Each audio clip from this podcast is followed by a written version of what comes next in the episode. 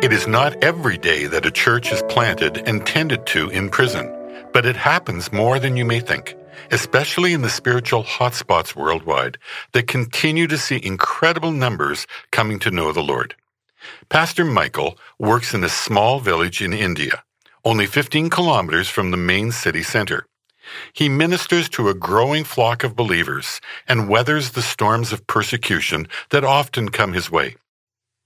One day, a Hindu woman approached Michael and asked if he could visit her home and pray for her very ill husband.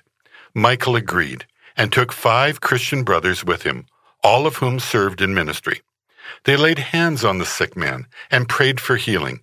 As he began to recover, a neighbor discovered the believer's presence and immediately called the authorities. The pastor and the five brothers were taken and placed behind bars without evidence of wrongdoing.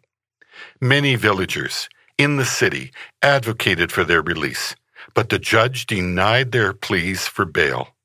His verdict was incredibly disheartening for the families of the five Christian brothers, who now had no one to care for them. The men were the sole providers, and there was now no money coming in to support their wives and children.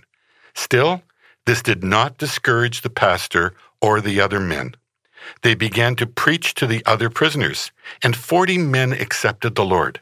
Then they began to gather to learn the Bible and worship together. A church was planted in the prison, which caused great rejoicing in the men's village. Believers rallied around the brothers' families, and they were well cared for while their husbands remained incarcerated. The Lord has made it very clear that the men are exactly where He wants them to be for the time being, and everyone remains deeply encouraged. In James 1:12 we read this promise. Blessed is a man who perseveres under trial, for once he has been approved, he will receive the crown of life which the Lord has promised to those who love him. Pastor Michael and the brothers know the Lord is in control, and this knowledge helps them run the race that he has set before them.